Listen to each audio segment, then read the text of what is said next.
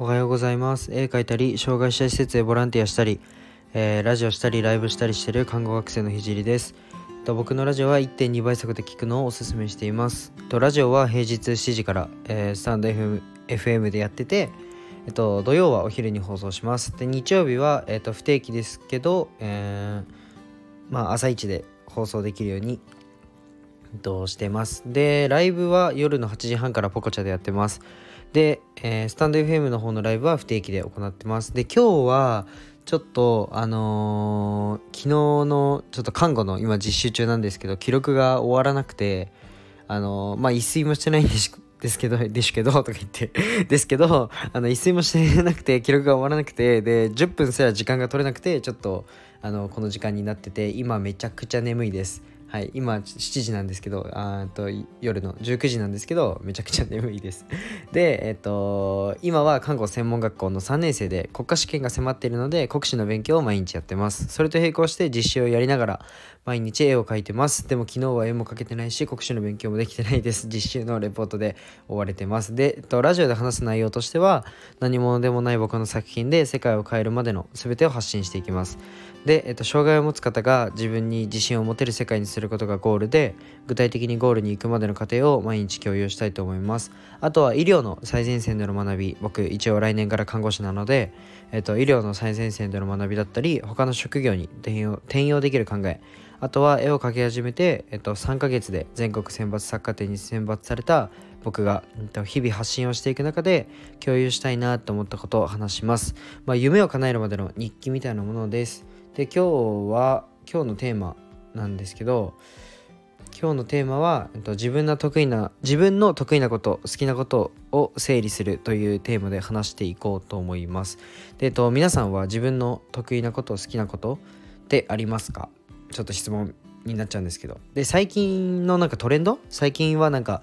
えっと、自分の好きなことで稼ぐみたいな的なのがトレンドであると思うんですけど、まあ、実際に自分が好きなことってえー、と分かる人っていますか？なんか目をうんと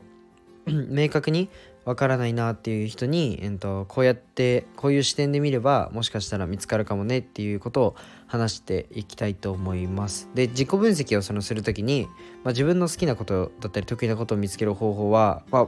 ちょっと僕なりのやり方なんですけど2つだと思っててまず1つえー、まず今のその自分を考えてついやっちゃうことって何かっていうのを探してみてください。まあ、ゲームなのか独り言なのか、まあ、それとも絵を描くのことなのかあの分かんないんですけど、まあ、ちなみに今言ったのは全部僕のことで、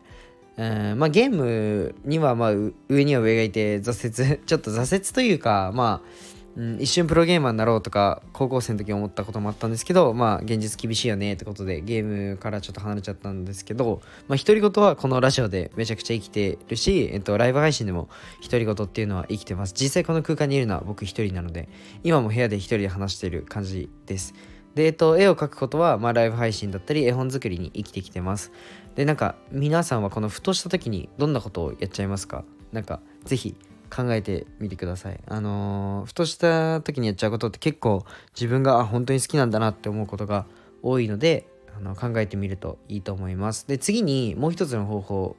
自分の好きなこと、うん、得意なことを見つけるまあどちらかといえば得意なことを見つける方法になっちゃうと思うんですけど2つ目の方法は小学生の時の自分がやってたことから意味を考えることです。でちょっとあのどういうこと？って思うと思うので、まあ、説明すると、まあ、ちょっと僕の僕に転用すると、まあ、僕は、えっと、応援団長をやったり、えー、サッカーの少年団のキャプテンをやったりしてました。もうとにかくもう最前線で目立つのが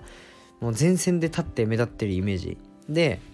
うんまあその分怒られることも多かったんですけど、まあ、この行動の意味を考えるともうとにかく目立つことが好きでした。で目立つことが好きで得意であれば、まあ、社会に出た時にはまあ、主役でいた方が活躍ができるのかなと思って、うん、そのためなんかリーダー的な業務をこなす方が自分に向いてるのかなっていうふうに考えることができます。さらに、まあ、目立つことが好きなのであれば、まあ、今もこういう、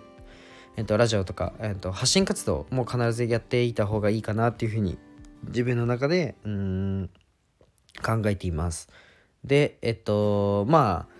これをこの分析方法というか自分なんだ得意なこととか見つける時にこの方法を取ったのは、まあ、なんせ小学生の時の